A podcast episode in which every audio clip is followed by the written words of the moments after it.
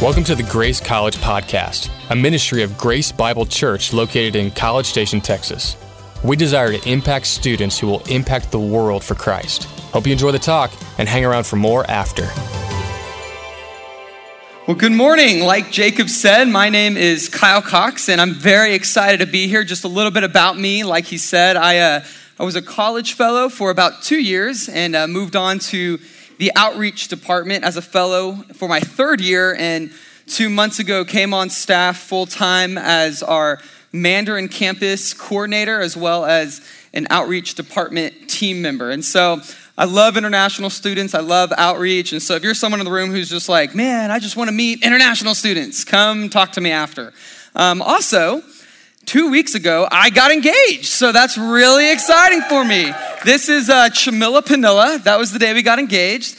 Her name is Chamilla Panilla, which is really awesome. I will change that in January to Chamilla Cox, which is kind of a bummer for her. Um, but it's the reality we're in. So that's Chamilla. That has nothing to do with the talk. I was just excited. So we'll jump in. Um, thank you. In high school, I graduated high school in 2009, and all four years I played football. Now, you look at me and you think, that guy played football? And you're not wrong to think that. See, I was on a six man football team. Six man, anyone? All right, good. The two, three in here. Great. So, six man football on a 1A team. And our team, we were in by far the worst district, and we were the worst team in the worst district. And on that worst team of the worst district, there was a worst player. And that was me. That was me. And I remember my freshman year, my coach, he's always like, sacrifice your body for the sake of the team, sacrifice your body. And I was, I just remember thinking, nah, I don't really want to do that. And so I would, I would just kind of play, I go through the motions. And I remember by the end of my freshman year, I was like, I'm done. This is not for me. And my assistant coach, he comes up to me and he says, Kyle, let's address the reality. Sure, you're weak, small, short, unathletic. And I was like, all right, you gotta start getting to the point. But he says, if you work hard, if you go to every game, every practice, when you're a senior and when you're a captain, you will take this team to glory. And so, you know what I did? I worked really hard. I went to every game. I went to every practice. I went to every workout, which, you know, didn't do a whole lot. And I went, went to everything. And you know what happened my senior year? I was just as bad, if not worse, than I was my freshman year. And my twin, see, I have a twin. He was, man, if I could compare us to anyone, it would be the Hemsworth brothers. So, uh, Tyler, my twin, was kind of like Chris Hemsworth, arguably the more debonair, handsome one. Um, arguably the bigger celebrity. You know, he, has, he plays Thor, he throws the hammer, Mjolnir, or whatever it's called. Um, it just everyone knows Chris Hemsworth. And I know what you're thinking. Are you going to compare yourself to Liam? No. I'm saying I'm the third Hemsworth brother that no one really knew about. And I remember, I remember being a senior, and my brother, man, he, that guy, this is bad. They called him Kyle 2.0 because we're twins, and they were like, yeah, man, Tyler, you're a lot like Kyle. You're just a lot better at football than Kyle. And he was, you know, he was the quarterback and just really, you know, really talented, talented football player. And so uh, he has a, imagine me with a beard, and that's him. That should tell you everything you need to know about him. So I remember one time Tyler, he grabs the ball and he's, excuse me, he's running, and then it happens. He gets hit. The ball just falls out of his hand right in front of me. And I know this is a fumble, first of all, for you laymen who may not know. and I know I have an opportunity. I can grab that football and I can just take off running. But here's the problem I have never, up until this point, touched the football in an actual game. And I knew the second I grabbed that, that I'm a target. So I'm a target to everyone who's coming after me. But I knew the reality was this I had my teammates who know how to play, who are very skilled, talented football players. I mean, as skilled as you can be for six man 1A school. And I knew they would surround me. So I grabbed it and I started running and it was awesome, like in slow motion. There was two guys running next to me, two guys running next to me. We like nod at each other, you know. It's an exaggeration. It didn't happen, but still, it's awesome for the story. And uh, I remember running directly from the end zone and it was okay. There was nothing I needed to fear because I had these guys surrounding me. And so that was my football. That was we, we didn't end up losing that game, so I didn't, you know, even if I made the touchdown, didn't do a whole lot. But the point is, why do I say that? Why do I say that? I say that because as Christians, as Christians, when we have been saved by the salvation that Jesus offers, then starts an exciting life where every day we have divine opportunities and what happens is we look at these opportunities, we can make Jesus known. And what I've noticed to a lot of us, or to a lot of the church today, is we become fearful. A lot of these opportunities are risky. A lot of these opportunities are opportunities to take a risk and make Jesus known. But what happens is we don't want to be uncomfortable. We don't want to be awkward or sometimes they're dangerous risks. And so this could be as big as going overseas and taking the risk to go overseas for 30 years in the most dangerous country in the world. Or it could be just in your classroom, knowing that you have someone sitting next to you who you could build a relationship with, but we're fearful. Why? Because, because it's uncomfortable.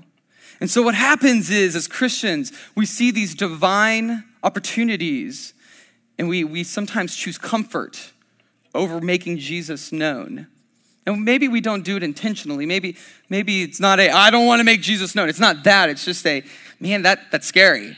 That's weird. That's kind of awkward. And uh, I'm in seminary right now, and I'm in a class about the history of Christianity. And I'm studying about this early church, man. And the early church, they all came together in boldness. And it was incredible because they were being persecuted, they were being executed for their faith. If you were a Christian, you had a target on your back and the chances were you were going to die. And what happened was, though, despite the fear, despite the risk, these Christians came together and they made Jesus known throughout Europe. And it's incredible. And so I ask you, what if we, church, in here, what if it just started in here? That we went out this week, that we went out this year as freshmen, sophomores, juniors, and seniors, and we took risk to make Jesus known. So we didn't just sit in our impact camps preparing only for freshmen, we started preparing in our impact camps by saying, hey, let's not wait till the freshmen get here. Let's actually go out and meet people. I had a friend who texted me the other day. He said he just met someone at McDonald's and he's just now building a relationship with them just because someone was sitting alone in McDonald's. We have opportunities to make Jesus known. And when we forfeit these divine opportunities, we forfeit the call that Jesus has placed in our life to make him known. And know this when you are saved, you are secure. You can never lose your salvation. You will be in eternity. But when we are saved by the life, death, and resurrection of Jesus, man, that is just the start. Yes, you are secure, but there, there is so much more to this relationship than just being eternally secure. That's obviously the reconciliation we have and, and standing in righteousness before God through Jesus. Obviously, the greatest thing. But he's saying, I want even more for you in this life. I want more from you. And so in Psalm 23, God is, is illustrated as our shepherd, and we need to understand what the implications are for us. And so, starting in verse 1 through 3, the Lord is my shepherd, I shall not want. He makes me lie down in green pastures. He leads me beside still waters. He restores my soul. He leads me in paths of righteousness for his sake.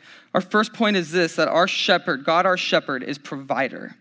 So, the Lord being illustrated as a shepherd, it's a common theme in the Old Testament. He's illustrated that quite a bit, only this is the only time it gets individual. So, for example, he's illustrated as a shepherd over a people group, a nation, a community, but it's always a group of people. And here, David, he's saying, You're not just the shepherd over a people group, you're my shepherd. And so, this psalm isn't how a community relates to God, it's how an individual, it's how you and I personally relate to God. And in our city going lives today, it's, it's really kind of hard to understand the significance of David calling God shepherd. But David would have understood it because he was a shepherd. As a shepherd, you would, man, you would spend all the, your time with your sheep. If you spend just hours away from your sheep, they had the risk of dying because one sheep jumps off a cliff, they all go, bah, and they all jump off the cliff. One sheep gets eaten, they, uh, they somehow all get eaten. They're, they're defenseless, right? They don't have horns, they don't have, I don't know, attack mechanisms. They're just little fluffy marshmallows waiting to be killed, waiting to be devoured. And so when he says, You're my shepherd, he's saying, Man, I have a need. I need you, Lord. I need you. And so we recognize that we have a need. And then he moves and he says, You are the Lord, the, sh- the shepherd, I shall not want. I started, as I read that, I first thought that meant I, I won't desire. And I thought that was kind of weird because I still desire things. I desire food, I desire relationships, I, I have desires. But as I studied it more, the, the literal translation is, I do not lack. And so, what he's saying here is, The Lord is my shepherd, I do not lack. In other words, I lack nothing because I have everything in you. So, whatever we do in the name of Jesus, whatever opportunities we take, whether uncomfortable or dangerous or awkward, even if our worst fears pan out, it's okay. Even if you lose your friendships over the gospel, even if you lose a relationship, even if it's uncomfortable or awkward, it's okay. Why? Because I lack nothing when I have you, Lord, when you are my shepherd. He makes me lie down in green pastures. He leads me beside still waters. There's a tranquility as God as our shepherd. There's a safety. I'm safe in you. I, I take comfort from you. He restores my soul. He gives me relief. And so, G, our God as our great provider, the implication is we have nothing, we have nothing to fear. We don't, we can go and we can jump on these divine opportunities knowing that He has us, knowing that He provides, knowing that even if we suffer loss, we have everything because we have him. So when I was reading this, I was thinking of my dog Iris. Well, it's not my dog, um, it's my parents' dog. She's the worst. Um, and so she's very pampered. They like fluff her up and they feed her wet food because for some reason she likes wet food over dry food. I don't get it. Um, they take her to the dog saloon or dog salon. She's not drinking a beer in a saloon. Uh, They take her to the dog salon. They like paint her nails for some reason, fluff her tail up. I mean, this dog is taken care of, like hardcore. And yet, every time the door's open, Iris runs for it. She sees the door and she's like, Yeah, that looks good. And she runs for it. And I was thinking about us, and we do that all the time. God has provided all that we need, and yet we see this thing, we see this door open, and we're kind of like, Nah, I want that. Now, I know you're good. I know you provide, but man, I just really want this relationship that I know will hurt me. I want this pornography. I want to be the best. I want to gossip. I want to rise my name to the top, whatever it is. We see the door open and we run for it, even though He's provided all that we ever need. And so, as He is our shepherd, He is our great provider. So, moving on in the psalm, even though I walk through the valley of the shadow of death, I will fear no evil, for you are with me, your rod and your staff. They comfort me. You prepare a table before me in the presence of my enemies. You anoint my head with oil, my cup overflows.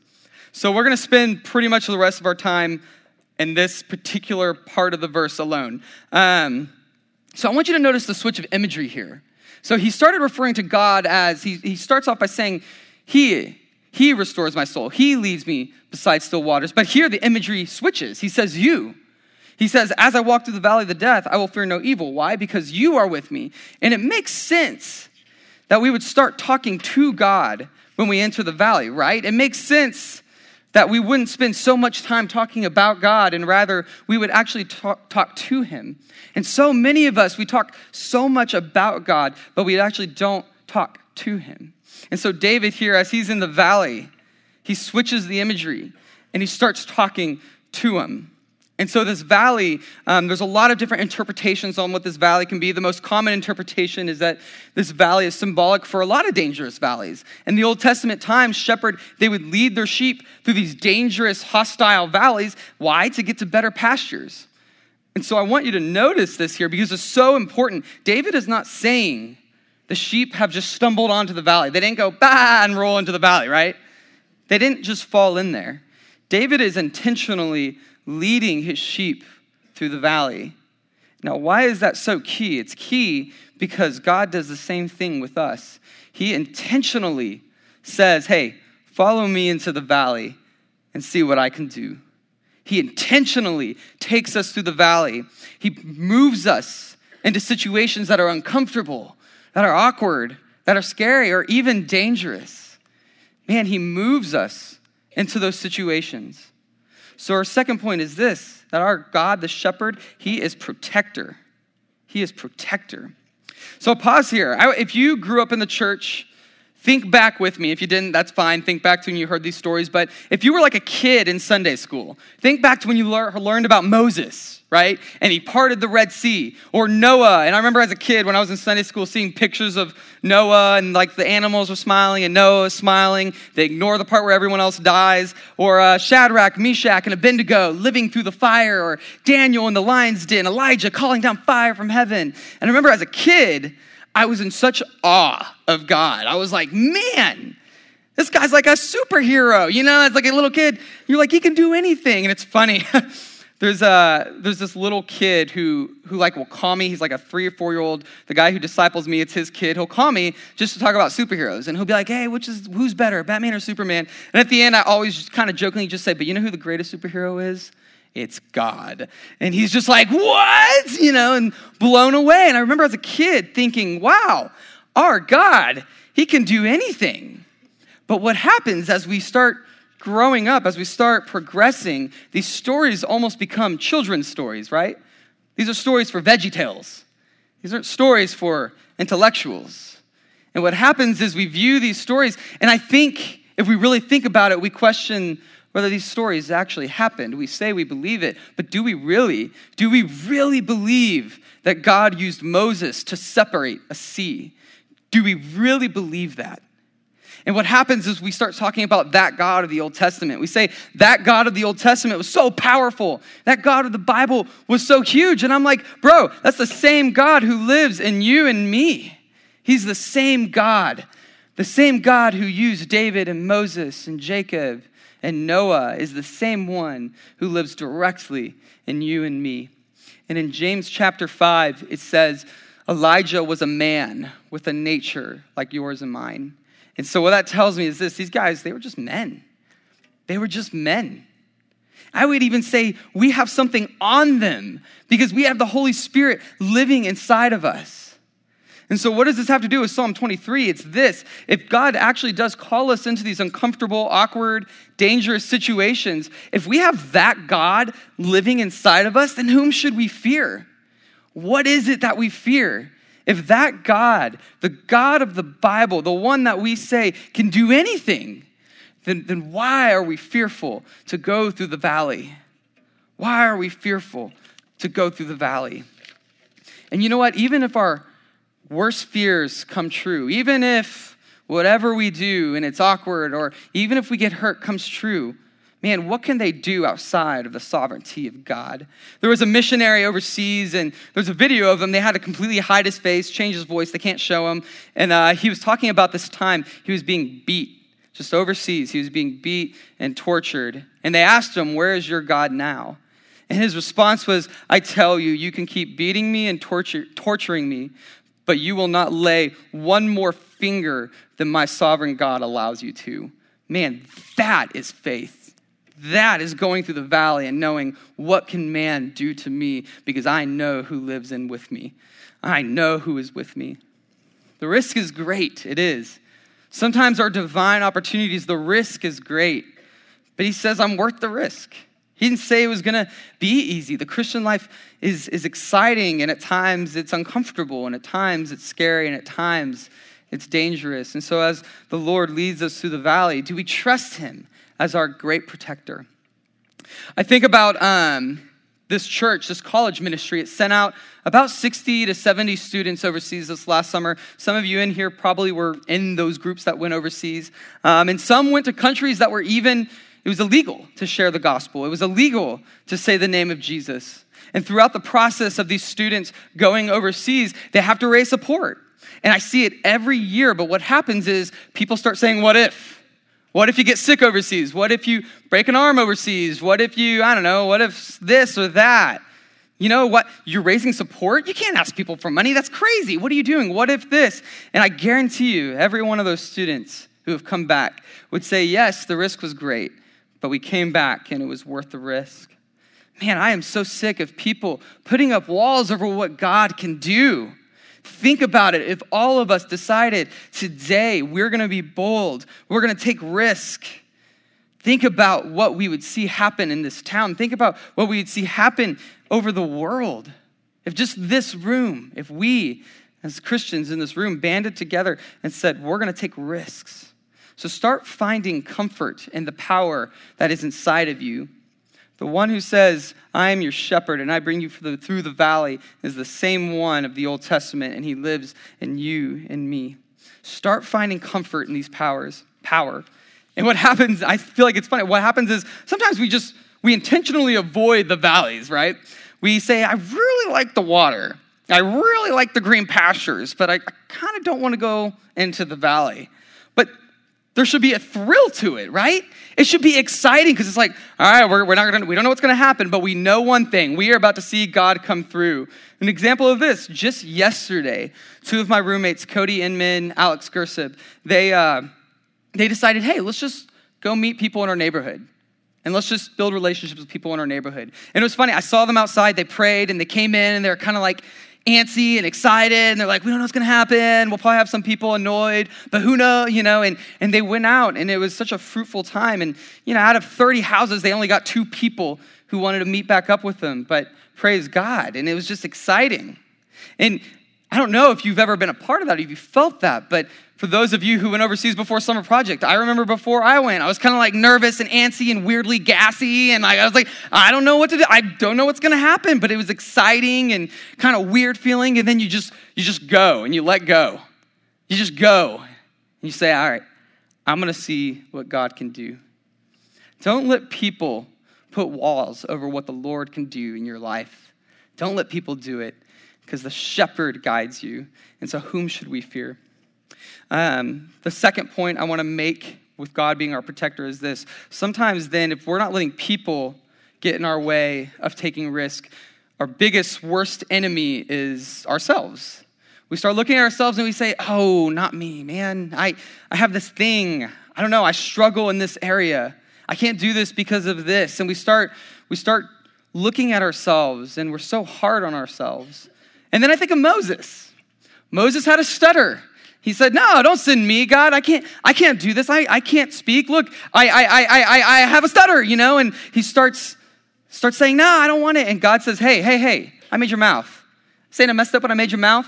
And then he says, No, I can't lead them. Make Aaron lead. Let Aaron lead. And then Aaron leads. And what happens? Poof, golden calf. God makes no mistake in choosing you. We all have disqualifications. I have one. You all have one. We all have them. But think how cool Think how amazing it'll be when the Lord uses us despite our disabilities, despite our disqualifications. Not to look at ourselves and think, wow, we're cool, but to look at God and say, wow, you did that despite me being a sinful person who has this thing. For me, it's OCD. I have OCD. Sometimes it's funny because I'll like try to put the salt and the pepper right where I want it, and other times it's really hard.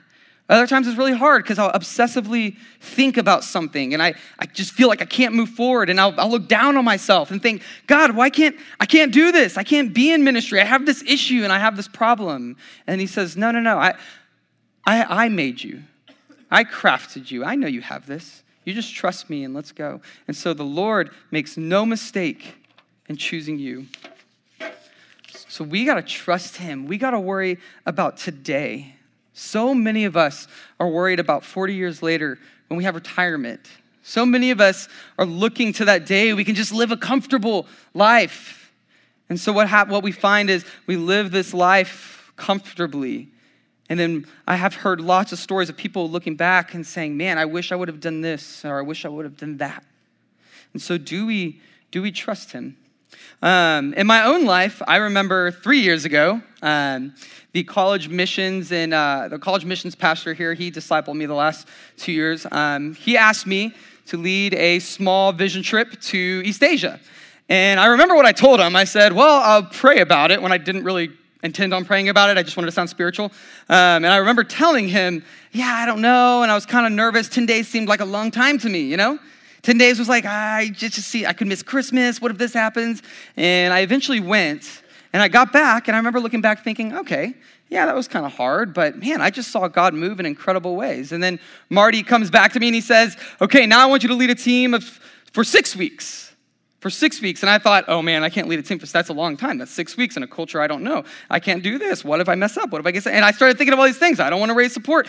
I don't know what to do. And then I ended up going and I came back and I thought, man, looking back, that, God was incredible. God did incredible things. It was hard, yeah, but it wasn't too hard for the one who did all of this. It wasn't too hard for the God of the universe to move. And then Marty came back, and I was like, hey, Marty, I would love to do six weeks again. And he said, okay, hang on, hang on. What if, what if it was a year to two years? And I was like, hang on a minute. Now, okay, now we're just joshing around. I kind of checked marked my mission stuff with that six weeks. I, I don't need to do a year. And I started like thinking, I'm freaking out. And then I came to the conclusion, you know what? I can sacrifice a year to two years of my life. And so now me and my fiance Chamilla, we're we're going to go overseas with two of our best friends next year. And when we four hang out, we're kind of like excited, but again, we're kind of nervous and again, kind of gassy. And we're all like, what if this happens? What if this happens? We don't know what to do. We know we're going to freak out when we get there. But in the end, we know we will see the Lord move in incredible ways. And yes, it'll be hard. And yes, I will probably miss weddings. I will probably miss funerals. I'll miss my nephew and I'll miss my niece growing the next two years. I'll miss the, the aspect of them talking. When I get back, they're just going to be bigger. But man, isn't it worth it to make Jesus known? Isn't it worth it to make Jesus known? I feel like I, I listen to people so much. I feel like I let people dictate the decisions I make so much. People tell me you got to think more responsibly. They say you can't you can't do that. You got to think more responsibly. You could you lose your job, you could lose your friendships. They say you could get married, you could have kids. Are you going to put your kids at risk? And all these changes happen. And I have to remind myself no, no, no. My God stays the same, the same shepherd. He's the same today. He's the same God who used Moses, and He's the same God who lives in me. He's the same God. So I say, man, let's bring on the valleys. I say, let's invite them to come into our life. Let's bring it on because it's exciting. It's exciting. We're running out of time, so I want to move to my third point. Um, the last of the verse surely goodness and mercy shall follow me all the days of my life, and I will dwell in the house of the Lord forever. Our shepherd is our great satisfier. What he's saying here is we live for eternity. We don't live for the few years we have on this world. We live for eternity. And so we can walk with all confidence, knowing who walks with us. We can walk in all confidence, knowing that God of the universe, the one who created the universe, loves us and lives directly in us. And so, in the midst of all the what ifs, I'm at the point where I just, the only what if I'm concerned about is if I die, what if I die and I didn't live my life for the glory of Jesus Christ? And in John chapter 10, 10, verse 11, Jesus says, I am the good shepherd. And so, for you in here, maybe you don't have that relationship with Jesus. And my hope would be this that you would trust in the one who came to earth as fully God and fully man, who lived a perfect life, who died on a cross and rose from the grave, that he would make us righteous in the eyes of God. And my hope is that first you would trust in him. And then I would say, that's just the beginning, man, of an exciting, exciting life. The world needs Jesus. The world needs him, and we can be the catalyst to make him known. We can be the ones that the Lord uses to make Jesus known. And so I tell you, in your impact camps, be the guy who says, hey, let's just go meet people in Sbisa. Be the person in your fish camp. I, I knew a friend in fish camp. She, uh, she was the only Christian in her group. And by the end of that six months or however long it is, Three of the, her friends came to know Jesus, and two are now working at the Austin Stone, and one now is overseas just because someone said, I'm going to take the risk. Maybe in your fraternities, it's just going to your neighbor fraternities and building relationships with them. Or maybe this, yeah, I would challenge you for you in the college ministry. Maybe for you, it's going on summer missions next year, next summer. I'm telling you, it is life changing. And people will tell you, don't do it. You gotta, you gotta take a class. You gotta have an internship. You gotta do this. We, you can't raise support. I don't know that many people. There's so many things people can say to tell you not to do it. But I am telling you, what if you did? What if you just said, I'm gonna trust the Lord and I'm just gonna go and I'm gonna see what happens? Some of you are missionaries and you don't even know it yet. That's what's incredible. Some of you are missionaries and you don't even know it yet. And so I say, let's take risk. Let's look at our opportunities and let's jump on them. Because, man, Jesus, Jesus needs to be known. The world needs Jesus. And so as we walk through the valley, whom shall we fear when our shepherd is with us? This is the last thing I'll say Psalm 46, 1 through 3. God is our refuge, our strength, a very present help in trouble. Therefore, we will not fear, though the earth gives away, though the mountains tremble at its swelling. God is our strength. You rest in that power, and you go in all confidence this week, knowing who goes with you. Let's pray. God, we trust that you are the God who created the world, who created the universe, who used Moses, who used, who did incredible things, who, who showed his power through these heroes of Scripture, Lord. And we trust you did that with just mere men. You did that with people just like us.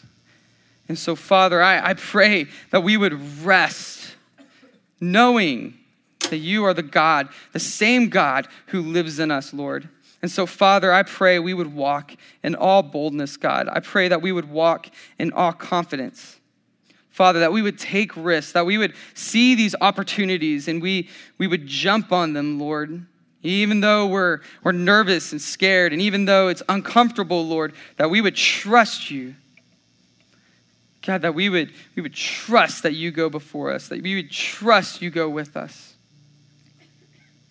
And so, Lord, we that is our prayer this week, God. I pray the people in our classes, I pray the people in our extracurricular activities, the people we interact with at McDonald's or Freebirds or wherever. God, would you give us would you give us eyes to see the need? God, give us eyes to see the need. What I would have you do now is just take a moment or two and just pray. Ask God, what opportunities in your life now can you seize as divine opportunities? What areas in your life that would maybe be uncomfortable, maybe would be hard, maybe would be scary? What areas, what areas do you need to seize and take the risk? Go ahead and take a minute and pray that now.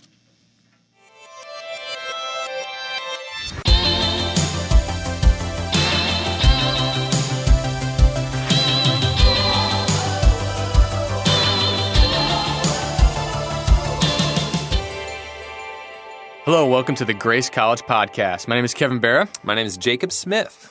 And uh, this is a great opportunity on the end of our, our sermons to go a little bit deeper into the sermons and get a little bit of information about what our ministries look like here in College Station, Texas. So thank you so much for joining us.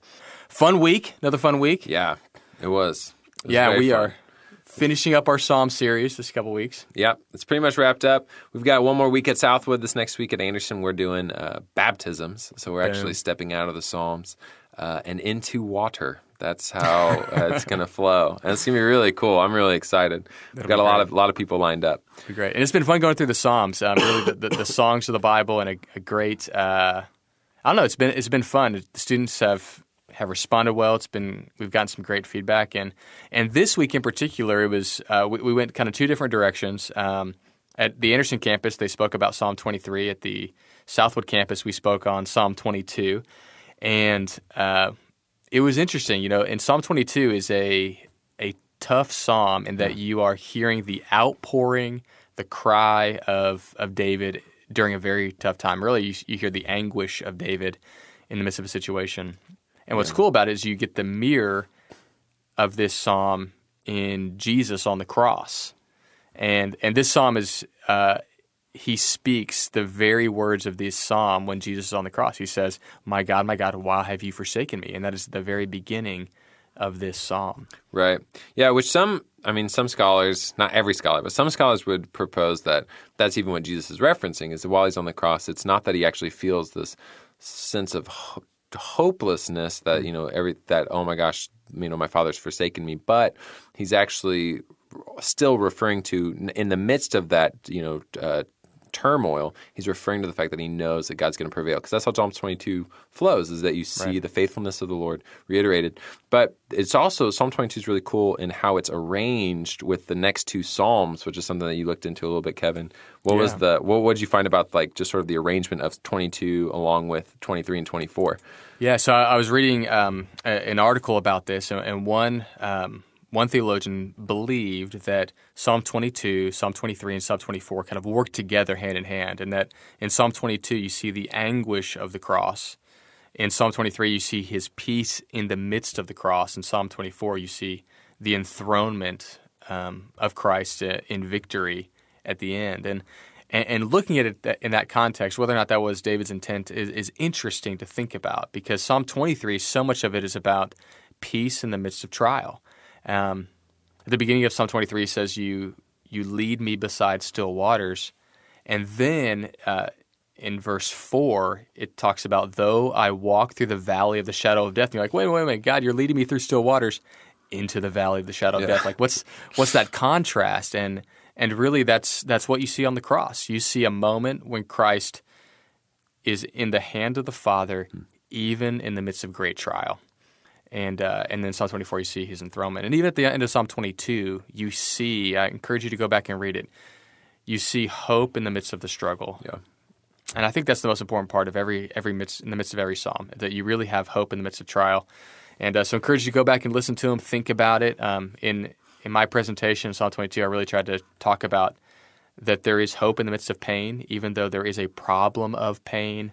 You actually can have hope um, because Christ laid himself down. He paid the payment of pain. He took pain on himself to bring to bring hope to yeah, the rest of the world. Absolutely. Well, yeah, and you know we're done preaching the Psalms almost, but man, I, I hope that yeah you continue to read the Psalms. They're just they're so rich. It's just it covers so many different love, uh, so many different experiences in life. Um, again, just sort of a beautiful picture of I mean, what does it look like to really live in this world as people of the Lord. So uh, we've got a really fun event coming up this month. Yeah, transitioning to announcements. It is. It's big. It's we've done it the last few years, and I love it. Uh, and it's for our juniors and seniors in particular. So you know everyone's invited ish, but you know we really encourage seniors and juniors to consider uh, coming to this event, which is called What's Next. That's right. So it's on October twentieth. 7 o'clock at our Anderson campus, uh, and you just get to show up. And essentially, w- what happens is you uh, we've we've tailored this event to basically uh, kind of help juniors and seniors, people who are looking, you know, graduation is around the corner. We're, we're trying to help them just sort of better understand, I mean, what do those next steps look like? Essentially answer that question of what's next that they're going to hear at, around the Thanksgiving table and at Christmas from their sweet, that every their college sweet, student hears. now you're going to graduate. What's next? Sweet, sweet grandparents, right? Whoever it is, of like, what's next? And so uh, instead of just being like, I don't know, maybe grad school, like you want. I've put myself in the Lord's hands. right. He has not so, revealed it yet. Well, I believe in a sovereign God. so uh, we we want to just sort of help broaden perspectives. And so yeah. we're going to have a lot of different professionals from a lot of different vocations uh, that are available to talk at these kind of little breakouts about this is what it looks like to be an engineer or a doctor or an accountant or a whatever business owner. And, and this is kind of how I got started in this field. And, and this is how you can carry your faith into those places and into those vocations. Because uh, that's, you know, that's where the vast majority of our students are headed. Right. Uh, we'll also have representatives for uh, people interested in missions, like going inter- on international uh, missions overseas. Uh, we will have opportunities for people to hear more about seminary, like how does that look? Like what does that look like? What's that process? We'll uh, a lot of our staff will be available to talk about our fellows program. So if people are considering vocational ministry, uh, man, we we would love to talk with them about the fellows program, about what it looks like to I spent a few years working in a church with a lot of responsibility, mm-hmm. uh, getting to work towards seminary at the same time. Uh, we want to uh, just basically, again, just broaden people's perspectives. We're not trying to win people over to any vocation or any field, uh, but we just want to kind of better inform our juniors and seniors. Man, this is something that you could be a part of, or this is a, a route that you could walk.